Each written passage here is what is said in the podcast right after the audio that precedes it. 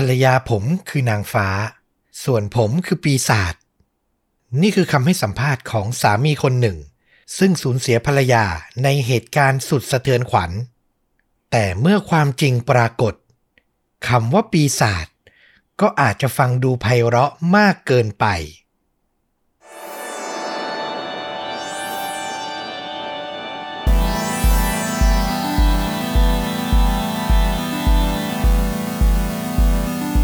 สวัสดีครับ สวัสดีครับ ค่าจริงยิ่งกว่าหนังพอดแคสต์จากช่องชวนดูดะนะครับผมอยู่กับต้อมครับ แล้วก็ฟลุกครับ กับหนึ่งเหตุการณ์ฆาตกรรมสุดเข้มข้น พร้อมการแนะนำภาพยนตร์ที่มีเนื้อหาใกล้เคียงกับเรื่องจริงนะครับผม วันนี้นี่เป็นเรื่องราวจากทางฝั่งต้อม ต้องบอกว่า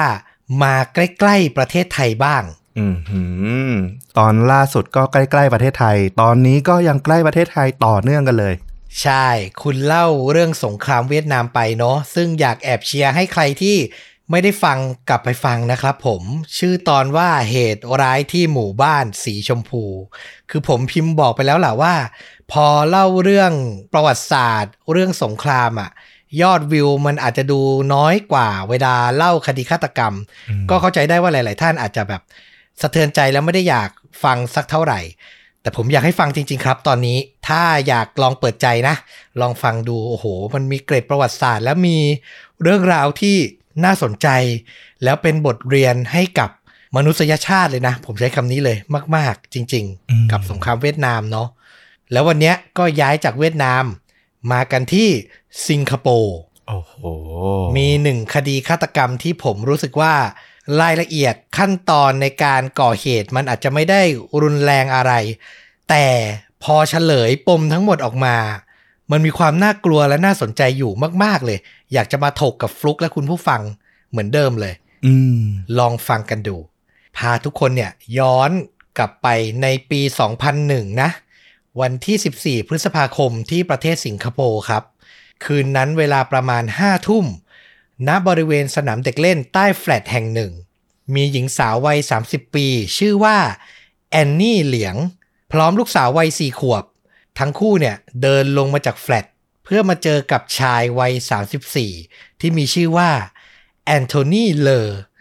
ผมไม่แน่ใจนะว่าออกเสียงถูกต้องไหม แต่พยายามลองเช็คแล้วเขาก็จะเรียกกันว่าแอนโทนีเลอร์หรืออาจจะเลอร์หรืออาจจะเหลออันนี้ไม่ชัวร์นะครับอืมถ้าผิดต้องขออภัย แต่ขออนุญาตเรียกว่าเลอแล้วกัน ซึ่งเขาก็ไม่ใช่ใครอื่น แต่คือพ่อของเด็กหญิง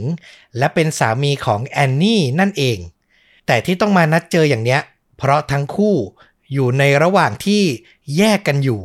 กำลังทำเรื่องหย่าร้างกันอืมเลอนัดภรรยาออกมาเพื่อให้เซ็นเอกสารการจำนองบ้าน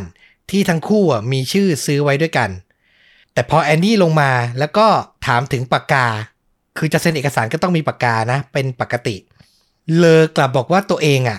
ไม่ได้พกปากกาติดตัวมาด้วย แอนนี่ก็เลยตัดสินใจ ฝากลูกสาวไว้กับพ่อ แล้วก็เดินกลับขึ้นไปบนแฟลตไปยังห้องของแม่ของเธอ ซึ่งตอนเนี้ยเธอพักอาศัยอยู่กับลูกด้วย ก็คือพอแยกกันอยู่กับสามีก็มาอยู่กับแม่นะพูดง่ายอืมๆซึ่งการที่เธอเดินกลับขึ้นไปบนแฟลตเพียงลำพังนั้นน่ะ เธอไม่รู้เลยว่า มีใครบางคน แอบมองเธออยู่ครับอืมเมื่อแอนนี่เดินขึ้นลิฟต์แล้วก็ออกจากลิฟต์บริเวณชั้น4 และกำลังเดินกลับไปที่ห้อง คนร้ายปริศนาก็เข้าจู่โจมเธอจากทางด้านหลัง มันใช้มือข้างหนึ่ง หยิบผ้าสีแดงที่เตรียมมา อุดปากเธอเอาไว้ไม่ให้ส่งเสียง ก่อนจะใช้มีดซึ่งถืออยู่ที่มืออีกข้าง จ้วงแทงเข้าที่คอ หลัง และหน้าอกของเธอครับอืมจากนั้นมันก็วิ่งหนีลงบันไดไป แอนนี่ ใช้สติที่เหลืออยู่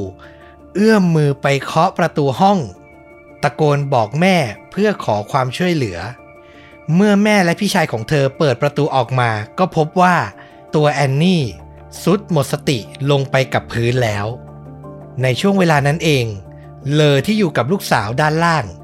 ได้ยินเสียงกรีดร้องของภรรยา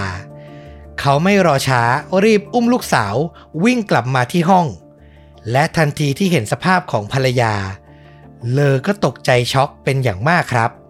เขาเข้าไปประคองตัวเธอ แล้วพยายามตะโกนร้องบอกให้ภรรยา ห้ามหลับเด็ดขาด คือแบบไม่อยากให้หมดสติอะนะอืม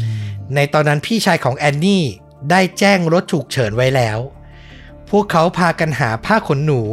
มากดบาดแผลเพื่อชะลอการไหลของเลือด ต่อมาแอนนี่ถูกนำตัวส่งโรงพยาบาล หลังเลยเที่ยงคืนเข้าสู่วันใหม่ 15 พฤษภาคมปี 2001 ได้ไม่นาน แอนนี่เหลียงก็ได้รับการยืนยันจากแพทย์ว่า เสียชีวิตลงแล้ว จากอาการเลือดออกเฉียบพลัน ทั้งที่บริเวณหัวใจและที่ปอด บาดแผลที่ถูกมีดแทงที่คอของเธอ มีความลึกถึง 6 เซนติเมตร ส่วนแผลที่แทงเข้าหน้าอก ก็ลึกเข้าไปถึง 15 เซนติเมตรครับ เรื่องราวการเสียชีวิตของแอนนี่เหลียง กลายเป็นข่าวดังสะเทือนขวัญไปทั่วเกาะสิงคโปร์เราน่าจะพอรู้กันนะว่าที่สิงคโปร์เนี่ยการลงโทษอาชญากรที่ก่อเหตุแบบเนี้ย มันหนักมันรุนแรงมาก อัตราการก่ออาชญากรรมก็เลยค่อนข้างน้อย พอมีเรื่องอย่างนี้เกิดขึ้นครั้งหนึ่ง ก็เลยได้รับความสนใจจากสื่อนะครับอืมนักข่าวพากันมาทำข่าวที่งานศพของแอนนี่ พวกเขาสัมภาษณ์สามีอย่างเลอ ซึ่งอยู่ในอารมณ์สะเทือนใจและเสียใจเป็นอย่างมาก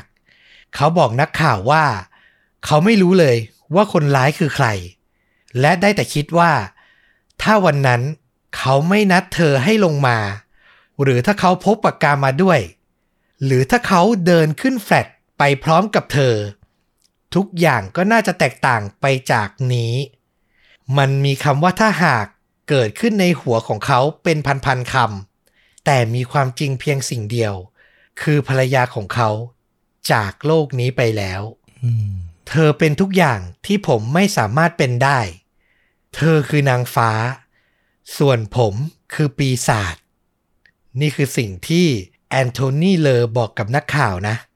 สงสัยไหมว่าทำไมเขาถึงพูดอย่างนั้น บอกว่าตัวเองเป็นปีศาจอะอืม เราย้อนไปดูชีวิตรักของทั้งคู่กันสักหน่อย จะได้เข้าใจมากขึ้น แอนโทนีเลอกับแอนนี่เหลียง เจอกันตั้งแต่ยังเป็นวัยรุ่นที่โบสถ์แห่งหนึ่ง ก็คือนับถือศาสนาคริสต์ทั้งคู่ ตอนนั้นเลออายุ 19 ส่วนแอนนี่อายุเพียง 15 ปีเท่านั้น พวกเขาคบหากันค่อนข้างนาน แล้วก็ตัดสินใจใช้ชีวิตคู่ร่วมกันในปี 1995 ต่อมาแอนนี่ก็ให้กำเนิดลูกสาวเพียงคนเดียว ในวันที่ 13 เมษายนปี 1997 ชีวิตคู่ของพวกเขาต้องบอกว่าลุ่มลุ่มดอนดอนด้วยปัญหาที่เข้ามาหลายอย่าง แต่บอกได้ว่าแทบทุกปัญหาที่เกิดขึ้นเนี่ย เกิดมาจากตัวเลอแทบทั้งหมดครับ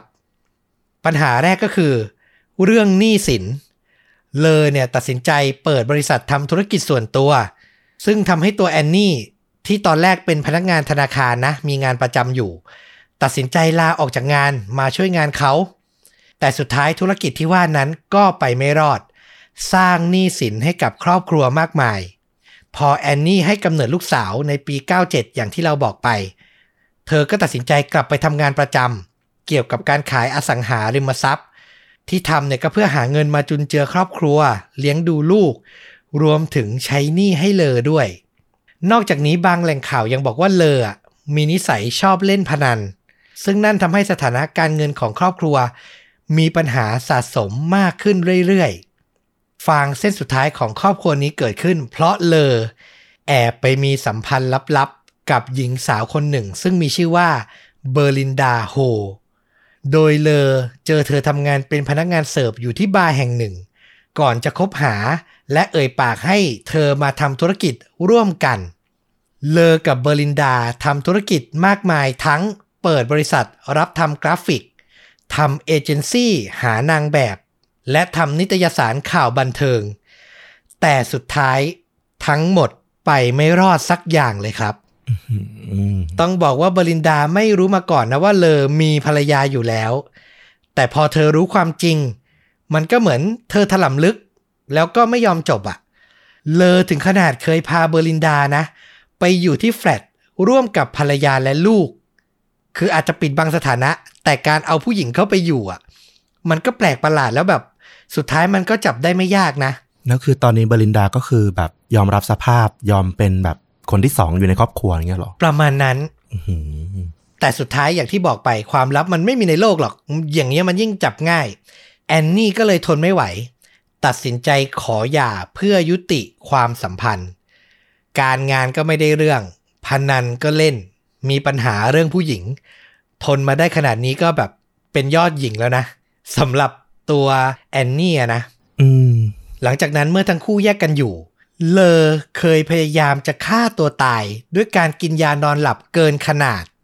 แต่เขาก็รอดมาได้ สุดท้ายแล้วก็เป็นแอนนี่นี่แหละ ที่ใจอ่อนเข้าไปคอยดูแล และทำให้เลอมีความหวังว่า อาจจะได้กลับมาคืนดี มีชีวิตครอบครัวร่วมกันอีกครั้ง แต่พอเขาหายดี สุดท้ายแล้วแอนนี่ก็ไม่ใจอ่อนครับ คือดีแล้วนะสำหรับเราแอบคิดในใจอืมการฟ้องหย่ายังคงดำเนินต่อไป รวมถึงการขอสิทธิ์เลี้ยงดูลูกสาวแต่เพียงผู้เดียวจากฝั่งแอนนี่อีกด้วย ส่วนชู้รักอย่างเบอร์ลินดา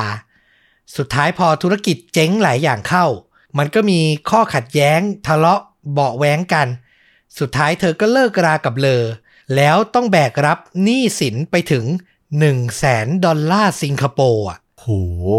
นี่คือไม่ได้แบ่งหนี้สินกัน แต่คือโยนให้ทางบรินดา ทางผู้หญิงรับไปคนเดียวเลยเหรอ เราไม่แน่ใจว่าแบ่งหรือไม่แบ่ง แต่ก็พอจะรู้ว่าเลอก็มีหนี้สินอยู่ แต่เบอร์ลินดาก็ต้องรับไปอะ เป็นจำนวนไม่น้อยอืมหลังจากนั้นระหว่างกระบวนการหย่า เลอยังไม่หยุดนะ ยังไปแอบคบหากับหญิงสาวอีกคน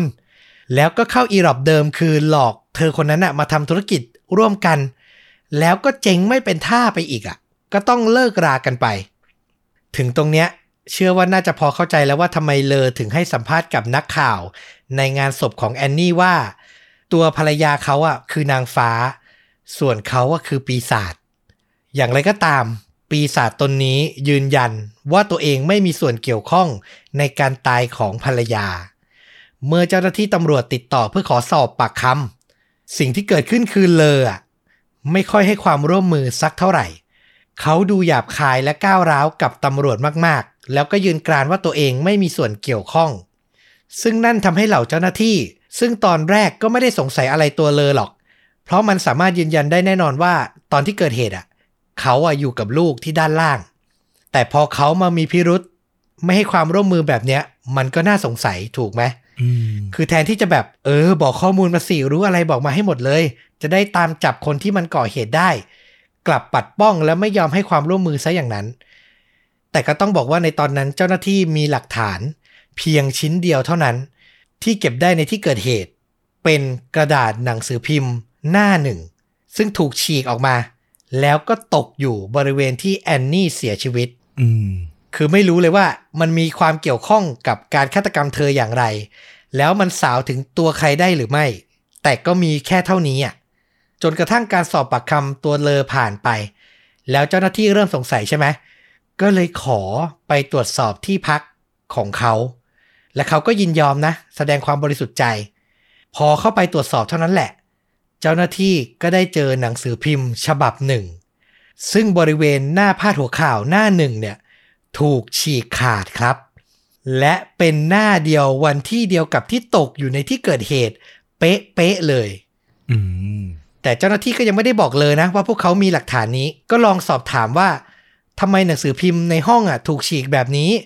แล้วหน้าที่หายอยู่อะ มันไปอยู่ที่ไหนเลอก็ยืนกระต่ายขาเดียวบอกว่าไม่รู้เหมือนกัน ว่าใครฉีก แล้วหน้าหนังสือพิมพ์เนี่ยหายไปไหน ในที่สุดเจ้าหน้าที่ก็ค่อยๆ ขุดลึกลงไป ลึกลงไป พยายามติดต่อขอข้อมูลจากคนรอบตัวของเลอ จนกระทั่งพวกเขาได้พบกับเด็กวัยรุ่นชาย วัย 16 ที่มีชื่อว่าเกวิน และเด็กชายวัย 15 อีกหนึ่งคน ซึ่งในข่าวเนี่ยจะไม่เปิดเผยชื่อนะ เพราะตามกฎหมายสิงคโปร์เนี่ยถ้าต่ำกว่า 16 ถือว่าเป็นผู้เยาว์ หลังคุยกับเด็กวัยรุ่นสองคนนี้ได้ไม่นาน ตัวเกวินวัย16อะนะ ก็บอกข้อมูลน่าช็อกกับตำรวจว่า เพื่อนสนิทเขาวัย15คนนี้เนี่ยแหละ ยอมรับแล้วว่า เป็นคนฆาตกรรมแอนนี่ตามคำสั่งของเลอครับโหถึงตรงนั้นน่ะตำรวจช็อกมาก แล้วสงสัยมากว่าอะไร ที่เป็นจุดเริ่มต้น ที่ทำให้เยาวชนน่ะวัยเพียงเท่าเนี้ยตัดสินใจฆาตกรรมหญิงวัย30 ที่ตัวเองไม่เคยรู้จัก มันเกิดขึ้นได้อย่างไร อืม นั่นน่ะสิ เรื่องราวก็ต้องย้อนกลับไป ในช่วงเดือนกุมภาพันธ์ ปี 2001 นี่แหละนะ เด็กชายวัยรุ่นที่มีเกวินกับแซดผมขอเรียกว่าแซดนะอืมพวกเขามีกลุ่มเพื่อนรวม 5 คน ก็คือมีเกวิน มีแซดแล้วก็เพื่อนรุ่นพี่วัย 17 19 และ 22 ปีตามลำดับ พวกเขาอะใช้ สถานที่บริเวณหน้าร้านแมคโดนัลล์ใกล้บ้าน เป็นที่พบปะพูดคุยกันอยู่เสมอ จนกระทั่งคืนหนึ่งแอนโทนีเลอร์ก็เดินเข้ามาในชีวิตพวกเขา ต้องบอกว่าเลออะรู้จักกับเด็กชายแซดมานานและเห็นมาตั้งแต่เด็กๆ แล้ววันนั้นก็เหมือนเดินเข้ามาคุยกับกลุ่มเด็กชาย5คนนี้อืมแต่ในตอนแรกเด็กกลุ่มนี้ก็ไม่คิดอะไร จนกระทั่งเลอพูดขึ้นมาในกลุ่มว่า ถามจริง ๆ นะ พวกนายอะ กล้าฆ่าคนเพื่อแลกกับเงินหรือเปล่าอืมอืมในตอนแรกเด็ก ๆ ก็คิดว่ามันเป็นโจ๊ก เป็นมุกตลกเป็นการพูดเล่น ก็เออออตามเลอไปด้วย พวกเขาพากันเสนอไอเดียว่าเฮ้ยไอการฆ่าคนคนหนึ่งอะ น่าจะควรจะได้ค่าจ้างสักเท่าไหร่ บางคนก็บอกสักหนึ่งล้านเหรียญเขาถึงจะยอมฆ่า บางคนก็บอกแสนเหรียญบางคนก็เป็นมุกตลกก็บอกโอ้ย ตอนนี้นะ ได้มาร้อยเหรียญก็เอาแล้ว คือมันคือการพูดเล่นพูดตลกอะอืมแต่เลอก็พูดขึ้นมาว่า เฮ้ยเขาซื้อไอเดียนี้นะ ไอเดียที่บอกว่าค่าจ้างหนึ่งแสนเหรียญเนี่ย โอเคเลย เขาก็ถามต่อว่า พวกนายคิดว่าใคร ที่ควรจะเป็นเหยื่อในการที่จะถูกฆ่า เมื่อไม่มีคำตอบจากพวกเด็ก ๆ เลอก็พูดต่อว่า เป้าหมายที่แท้จริง น่าจะเป็นภรรยาของเขานะอืมเพราะเขาอะเกลียดที่เธอขัดขวาง ไม่ให้เขาอะได้อยู่กับลูก รวมถึงเหตุผลอีกมากมายหลายอย่าง เขาถามซ้ำอีกครั้งว่าพวกเธอในเนี้ย มีใครกล้าทำหรือเปล่า แน่นอนว่าเด็กๆทุกคนก็ยังคิดว่ามันเป็นเพียงมุกตลกเท่านั้น การพูดคุยในคืนนั้นก็จบลง ที่น่ากลัวคือต่อมาทุกครั้งที่เลอมาเจอเด็กๆกลุ่มเนี้ยที่หน้าร้านแมคโดนัลล์เขาก็จะหยิบยกเรื่องเนี้ยขึ้นมาพูดทุกครั้ง จนกระทั่งเด็กหลายคนในกลุ่ม เริ่มรู้สึกว่ามันไม่ปกติอืมแต่ก็ยังไม่มีการแจ้งความหรือทำอะไรมากกว่านั้น เวลาล่วงเลยจนถึงต้นเดือนพฤษภาคม เดือนที่เกิดเหตุนะ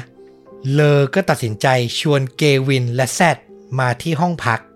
ทั้งคู่เป็นเพื่อนซีที่คบหากันมาถึง 11 ปี คือคบกันมาตั้งแต่เด็กอะ่ะห้าหกขวบอะ่ะและในตอนนี้ดูเหมือนว่าเกวินวัย 16 เนี่ยนะ จะตกเป็นเป้าหมายแรกที่เลออยากใช้งาน เขาพูดคุยและย้ำอีกครั้งว่า อยากให้เกวินฆ่าภรรยาของเขา วิธีการง่ายๆเอง เดินเข้าไปหาตัวเธอจากด้านหลัง ใช้มือข้างหนึ่งปิดปาก และใช้มือข้างหนึ่งนำมีดเชือดคอเธอ พอมันลงลึกถึงวิธีการขนาดนี้ ถึงจุดนั้นเกวินกับแซดก็รู้แล้วว่า นี่มันไม่ใช่การล้อเล่นแน่ๆแล้วแต่พวกเขาก็ไม่สามารถหลุดพ้นจากพันธนาการที่เลอสร้างไว้ได้ หลายครั้งที่เลอพูดทีเล่นทีจริงว่า ถ้าพวกเขาไม่ลงมือฆ่าแอนนี่ ตัวพวกเขาก็อาจจะเป็นคนที่ถูกเลอฆ่าซะเอง เพราะว่าตอนเนี้ยทั้งเกวินและแซดรู้ความลับของเขามากเกินไปแล้ว คือมันเริ่มมีการขู่เกิดขึ้นแล้ว มีครั้งหนึ่งที่เกวินเริ่มถลำลึก คือมันก็ทั้งปฏิเสธทั้งตอบรับ ทั้งยอมรับทั้งไม่ยอมรับ แต่มันถลำลึกไปจนถึงครั้งหนึ่ง ที่เลอพาเกวินกลับมาที่ห้อง และให้ลองใช้มีดที่เขาเตรียมไว้ ตัดกระดาษหนังสือพิมพ์ดู พอตัดเสร็จเขาก็บอกกับเกวินว่า การเชือดคอคนน่ะ มันก็ง่าย ๆ เหมือนตัดกระดาษหนังสือพิมพ์นี่แหละ จากนั้นเลอก็เปิดรูปแอนนี่รวมถึงลูกสาวของตัวเองให้เกวินดู เหมือนชี้ตัวเหยื่อชี้เป้าหมาย ต้องบอกว่าเกวินเครียดมาก และสุดท้ายก็เก็บความลับไม่ไหว ตัดสินใจแอบบอกเพื่อนสาววัย 14 ปีให้รู้ ซึ่งเธอคนนี้ก็พูดยืนยันห้ามเกวินทำสิ่งนั้นที่เลอขอให้ทำเด็ดขาด สุดท้ายเกวินก็เลยใจแข็ง ตอบปฏิเสธเลอไป แต่นั่นก็ไม่ได้ทำให้สามีปีศาจคนนี้ หยุดความคิดในใจได้ครับ เขาตัดสินใจเข้าหาวัยรุ่นชายอีกคนในกลุ่ม วัย 22 ปี คืออายุมากสุดอะต่อ เขาพาวัยรุ่นคนนั้นมาที่ห้อง พร้อมกับบอกว่า ถ้าขายห้องนี้ได้เมื่อไหร่นะ เขาจะมอบเงิน1นึ่งแสนเหรียญเป็นค่าจ้างในการฆ่าภรรยาให้ได้ อย่างสบายๆเลย เด็กวัยรุ่นวัย 22 คือโตแล้วก็ค่อนข้างมีความคิดของตัวเอง แล้วก็ถูกครอบงำได้ยากกว่า ก็เลยตอบเลี่ยงๆไปว่า คุณน่าจะไปหานักฆ่ามืออาชีพดีกว่า กว่าจะมาใช้ผมเลอก็ตอบรับและบอกให้วัยรุ่นชาย ลองถามเพื่อนรอบตัวดูว่ามีใครสนใจไหม ซึ่งต่อมาวัยรุ่นอายุ 22 คนนี้ ก็แอบบอกปัดไปว่า ไม่มีใครสนใจหรอก แล้วก็เฟดตัวออกห่างจากเลอไป ส่วนเด็กชายที่เหลือในกลุ่มวัย 19 และ 17สองคนนี้คือเฟดออกมาตั้งแต่เลอเริ่มมาคุยเรื่องนี้บ่อยๆ แล้ว เพราะรู้สึกว่ามันประหลาด สุดท้ายเป้าหมายก็เหลือเพียงคนเดียว คนสุดท้ายคือเด็กชายแซดวัย 15 ปี เพื่อนสนิทของเกวิน เขาเด็กที่สุด และดูแล้วน่าจะไม่กล้าทำมากที่สุด แต่ความที่เป็นผู้เยาว์มากที่สุดแล้วอย่างที่เราบอกรู้จัก กับเลอมานานแล้วนี่แหละ มันทำให้สุดท้าย เขาตอบตกลงครับถึงตรงนี้เชื่อว่าทั้งฟลุกและคุณผู้ฟัง อยากรู้มาก ๆ ว่าอะไรเป็นแรงผลักดันให้เขาทำเราลองมาฟังเนื้อหาในจดหมายสารภาพผิดจากเด็กชายแซดที่เขาเขียนเผยแพร่ออกมาให้สื่อมวลชนได้รับรู้นะ หลังจากคดีนี้สิ้นสุดลง ลองมาฟังดูนะครับ ผมแปลมาบางส่วนอาจจะไม่ได้ละเอียดร้อยเปอร์เซ็น เขาเขียนไว้ว่า ผมรู้จักเลอตั้งแต่อายุสิบขวบ ผมนำหนูแฮมสเตอร์ ลงมาเล่นที่บริเวณเก้าอี้หิน ด้านล่างที่พัก และได้พบเขาที่พาสุนัขมาเดินเล่น หลังจากนั้นพอเขาย้ายบ้านไป ผมก็ขาดการติดต่อกับเขา จนกระทั่งได้มาเจอเขาเกือบทุกคืนที่ร้านกาแฟ หรือร้านแมคโดนัลล์ซึ่งเพื่อนๆของผมรวมตัวกันอยู่ ตอนแรกเพื่อนๆ ไม่อยากคุยกับเลอเท่าไหร่นัก แต่พอเวลาผ่านไปพวกเขาก็เริ่มเปิดใจ เลอบอกเราเรื่องภรรยาและค่าจ้างหนึ่งแสนเหรียญในการฆ่าเธอ ทุกคนตอบปฏิเสธ แต่ไม่นานเลอก็มาหาผมเป็นการส่วนตัว เขาบอกให้ผมลองคิดดูว่าจะดีแค่ไหน ถ้าได้รับเงินเป็นประจำเดือนละ 2,000 เหรียญต่อเนื่องกันนาน 4 ปี เขายังยืนยันว่าจะไม่มีอันตรายใดเกิดขึ้นกับผม ถ้าผมทำตามแผนที่เขาวางไว้ เขาบอกว่าคิดแผนการทั้งหมดไว้นานแล้ว และขู่ว่าจะฆ่าผม ถ้าผมไม่ทำตาม เพราะผมรู้เรื่องมากเกินไป ผมเริ่มหลงเชื่อและอยากช่วยเขา เพราะเขาบอกว่าตัวเอง เป็นนักฆ่ามืออาชีพ และไม่เคยถูกจับได้ เขายังบอกอีกว่าบริษัทรับทำกราฟิกที่เขาเปิดเอาไว้ มันเป็นเพียงงานบังหน้าเท่านั้น จากนั้นเขาให้เงินผม 100 เหรียญเพื่อไปซื้อซิมการ์ดมา 2 อัน ไว้ใช้ติดต่อโทรศัพท์พูดคุยกับเขาไม่ให้ใครรู้ นอกจากนี้เขายังบอกให้ผม ไปซื้อมีดมาหนึ่งเล่ม หลังจากซื้อของที่ว่ามาเสร็จ เลอนัดเจอผมที่ป้ายรถเมย์ก่อนจะพาขึ้นรถไปดูที่อยู่ของภรรยาของเขา พอดูเสร็จแล้วเขาก็พาผมกลับมาที่ห้อง เพื่อลองฝึกใช้มีด เขาบอกว่าต้องหมั่นฝึกให้บ่อย เพราะเมื่อเวลาจริงมาถึง ผมจะได้ไม่กลัวจนเกินไป ในวันที่ 13 พฤษภาคมปี 2001 เลอบอกว่าก่อนจะมาเจอผมที่ร้านแมคโดนัลล์เขาเดินทางไปเจอภรรยา และพยายามหาโอกาสฆ่าเธอด้วยตัวเองแล้ว แต่ทว่าเพราะลูกสาวของเขาอยู่ด้วย จึงทำให้ไม่มีโอกาสพอ พอได้ยินอย่างนั้น ผมดีใจมาก เพราะผมไม่อยากฆ่าเธอด้วยมือของผมเอง ผมกำลังถูกบังคับให้ทำจากนั้นเขาพาผมไปที่ห้องอีกครั้ง เพื่อฝึกซ้อมต่อ จนวันต่อมา 14 พฤษภาคม เวลาประมาณสามทุ่ม ผมก็ต้องกลับเข้าไปที่ห้องเขาอีกครั้ง เพราะเขาโทรหาผมแบบไม่หยุดหย่อน การฝึกซ้อมยังคงดำเนินต่อไป ในคืนนั้นหลังฝึกเสร็จ เลอฉีกกระดาษหนังสือพิมพ์ออกมาห่อมีด และส่งมาให้ผม ผมนำมันไปซ่อนไว้ ภายใต้กางเกงยีน เรานั่งรถเมย์ไปที่บ้านภรรยาของเขาอีกครั้ง หลังลงรถ เราเดินแยกทางกัน ผมไปดักรอบริเวณส่วนต้อนรับด้านล่างของแฟลตส่วนเขาไปที่ร้านกาแฟ ไม่นานหลังจากนั้นเขาโทรศัพท์มาบอกผม ให้รอเวลาที่ภรรยาของเขา จะกลับมาถึงที่แฟลตแห่งนี้ ผมรอจนถึงประมาณสี่ทุ่มกว่าๆเลอโทรกลับมาบอกว่า ภรรยาของเขาอยู่ในห้องแล้ว เขาบอกให้ผมขึ้นไปรอบริเวณบันไดชั้นสี่แต่เมื่อผมแอบดู และเห็นเธอออกจากห้องมา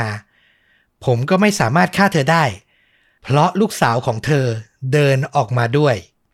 ผมตัดสินใจโทรกลับไปบอกเลยว่า ไม่อยากทำเพราะมีเด็กอยู่ด้วย เขายืนยันว่าให้ผมรออีกไม่นาน เดี๋ยวภรรยาของเขาจะกลับขึ้นไปบนห้องเพียงคนเดียว ผมต้องใช้โอกาสนั้น จัดการเธอซะ ต่อมาเมื่อผมเห็นเธอออกจากลิฟต์ ผมจู่โจมเธอจากด้านหลัง ปาดคอเธอและแทงเธอ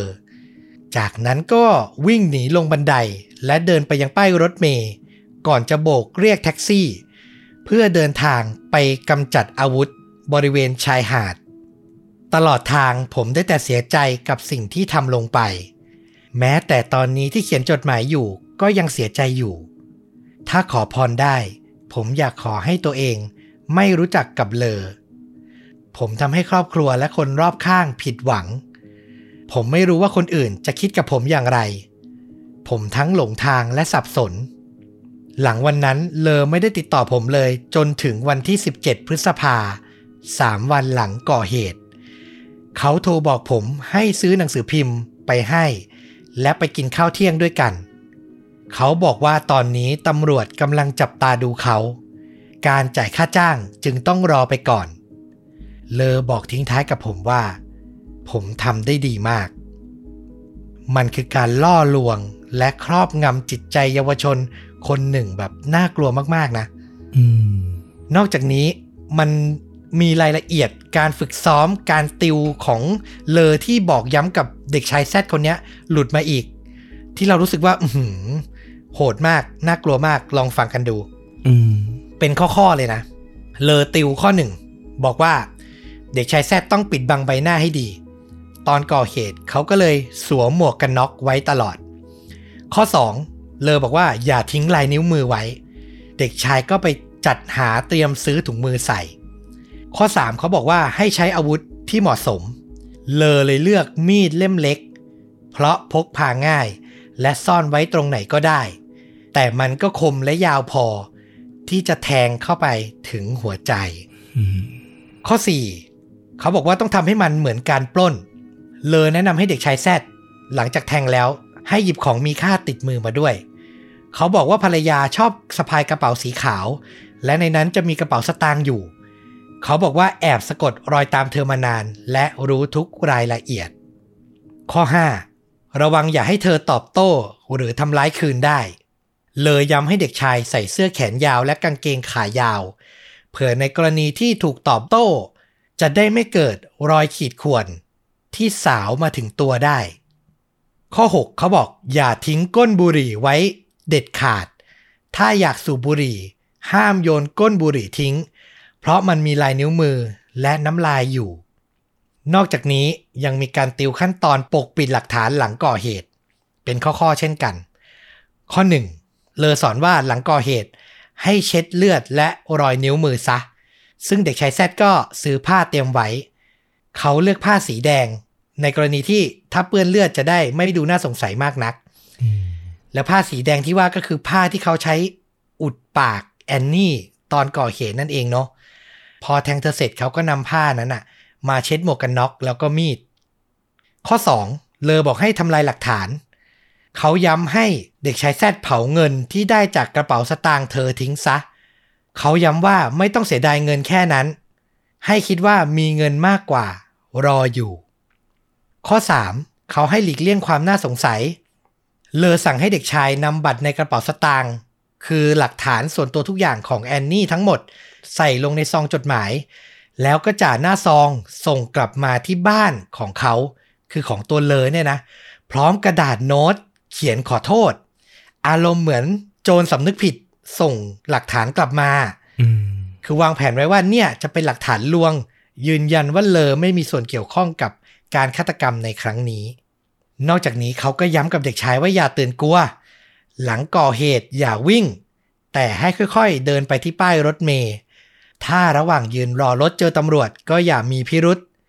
นอกจากนี้เขายังบอกให้เด็กชายแซดเนี่ยใช้ชีวิตตามปกติ ไปสอบที่โรงเรียน แล้วหลังจากนั้นทั้งคู่ก็จะได้นัดเจอกันที่ร้านแมคโดนัลล์เหมือนเดิม โดยเลอรับปากว่าจะช่วยติวหนังสือให้เด็กชายแซด อีกด้วย ฟังมาทั้งหมดจะรู้เลยว่ามันอำมหิตและวางแผนละเอียดมากๆที่น่ากลัวกว่านั้นคือในชั้นศาลตัวเลยยังคงเต็มไปด้วยรอยยิ้ม และตอบปฏิเสธว่าตนเองไม่มีส่วนเกี่ยวข้องอะ คือพออายการถามจี้เรื่อง การฝึกซ้อม การสอนให้เด็กก่อเหตุ เขาก็ยืนยันว่าทั้งหมดทำไป เพราะมันคือมุกตลกและเป็นเพียงการพูดเล่นอะ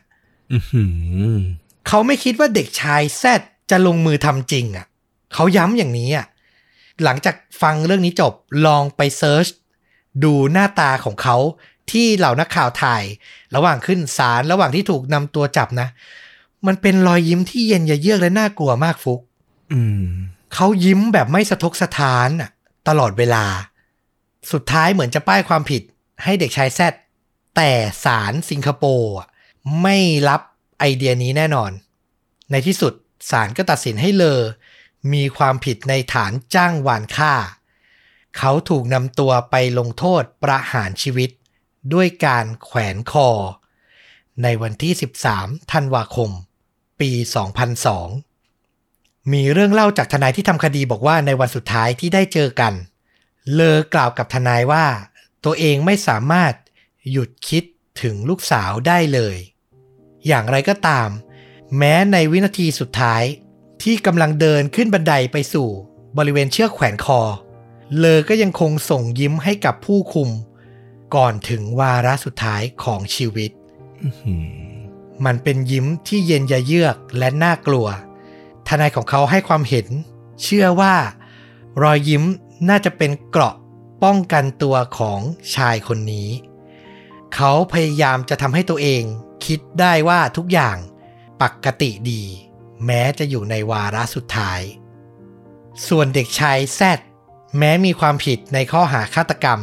แต่ด้วยความเป็นเยาวชนจึงถูกลดโทษจากประหารชีวิตเป็นจำคุก เขาถูกคุมขังมายาวนานถึง 17 ปี และเพิ่งถูกปล่อยตัวกลับสู่สังคม ในวันที่ 2 พฤศจิกายนปี 2018 ที่ผ่านมา ส่วนครอบครัวของแอนนี่เหลียง ยังคงใช้ชีวิตอยู่ที่แฟลตเดิมที่เธอเสียชีวิต แม่ของแอนนี่ใช้ศาสนาคริสต์ในการกล่อมเกลาบรรเทาทุกข์ในจิตใจ จนผ่านเหตุการณ์ร้ายมาได้ เธอยังคงเลี้ยงดูหลานก็คือลูกสาวของแอนนี่กับเลอนะ ลูกที่ตอนนั้นวัยสี่ขวบ ตอนนี้ก็เรียนอยู่ในชั้นมหาวิทยาลัย และใช้ชีวิตอย่างสงบสุข แต่เราก็เชื่อว่าก็คงมีบาดแผลในจิตใจค่อนข้างเยอะพอสมควร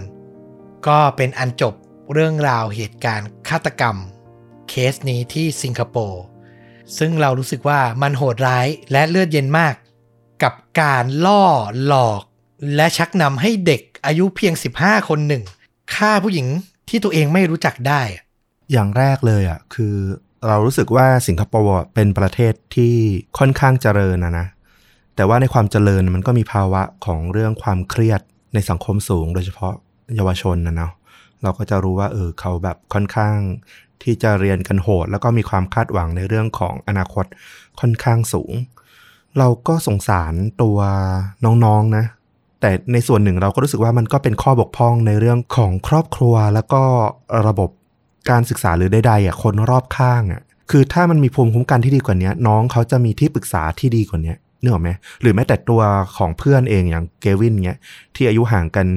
ปีเดียวอะไรอย่างเงี้ยหรือเท่ากันเนี่ย ตัวเกวินยังปฏิเสธเนี่ยแต่ทำไมตัวน้องถึงแบบไม่กล้าปรึกษา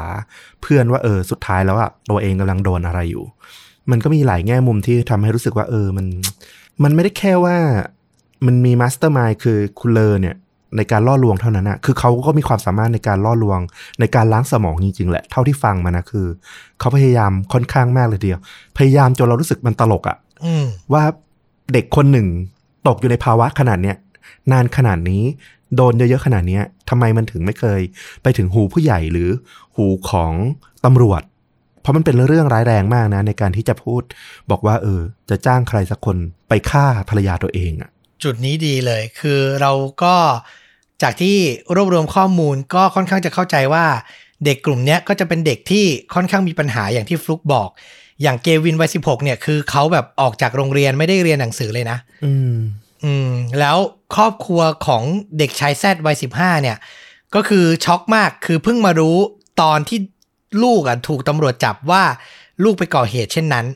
แล้วก็พูดว่าจริง ๆ ลูกตัวเองเป็นเด็กที่มีน้ำใจ แล้วก็เงียบขรึมแล้วก็ดูไม่น่าจะทำอะไรแบบนี้ได้ นั่นอะ มันชี้ให้เห็นชัดๆแล้วว่าเออจริง ๆ ในครอบครัว หรือในสังคมจุดนั้นอะ มันค่อนข้างมีปัญหาจริงๆอืมก็กลับมาเรื่องเดิมที่เราอาจจะเคยพูดย้ำหลาย ๆ ครั้งแล้วว่า เด็กหรือเยาวชนรอบตัว เราต้องระวังและเอาใจใส่ให้ดีเนาะอืมเพราะเขามีโอกาสทั้งตกเป็นเหยื่อ หรืออาจจะกลายเป็นผู้กระทำผิด โดยที่เราเชื่อเต็มหัวใจนะว่า มันคือการถูกล่อลวงจริง ๆอะ่ะ มันคืออารมณ์ถูกชักจูงแล้วสมองมันเบลอๆ มันไม่ได้ยอมรับร้อยเปอร์เซ็นแต่มันก็หลงผิดแล้วก็ทำไปอะ นึกออกใช่ปะอืมคือทุกคนเคยอายุ15มาก่อนอะเชื่อว่าทุกคนน่าจะรู้ว่าในวัยนั้นน่ะอือหือพอโดนแบบเขานึกออกไหมโดนกรอกหูทุกวันทุกวันทุกวันทุกวันอะแล้วผนวกกับปัญหาที่มีส่วนตัว มันก็มีโอกาสที่จะหลงผิดไปได้ ซึ่งมันก็เป็นเรื่องน่าเศร้ามาก ก็ฝากไปแล้วกันว่าถ้ามีลูกมีหลานอยู่ที่บ้านนะเนาะโอเคแหละว่าในวัยรุ่นน่ะเขาอาจจะติดเพื่อนมากกว่า เขาอาจจะฟังเราน้อยลง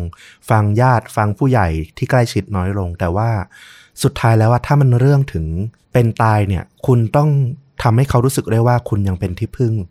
ที่เขาจะปรึกษาได้อะเรารู้สึกลึกๆเลยว่าน้องซีเนี่ยเขาเหมือนไม่มีที่พึ่งจริงๆอะ คือเขามีความลังเลจนถึงขั้นสุดท้ายนะ แต่ว่าไอ้ความลังเลของเขาอะมันไม่